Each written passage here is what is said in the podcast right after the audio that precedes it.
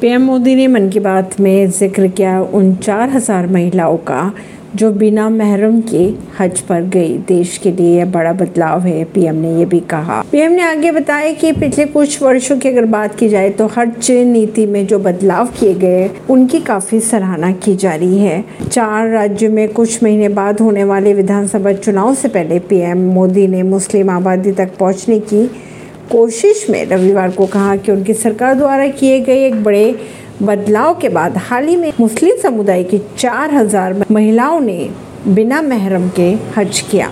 फिर ने यह भी कहा कि उनके इन प्रयासों की काफ़ी सराहना की जा रही है। उन्होंने ये भी कहा कि इस बार बड़ी संख्या में पत्र मिले थे। ये पत्र उन मुस्लिम महिलाओं ने लिखे थे जो हाल ही में हज यात्रा से आई और उनकी इस यात्रा कई मायनों में बेहद खास रही। ये वो महिलाएँ हैं जिन्होंने बिना किसी पुरुष, साथी या महरम के हज किया है। ऐसी ही खबरों को जानने के लिए जुड़े रहिए जनता से रिश्ता पॉडकास्ट से, परवीन दिल्ली से।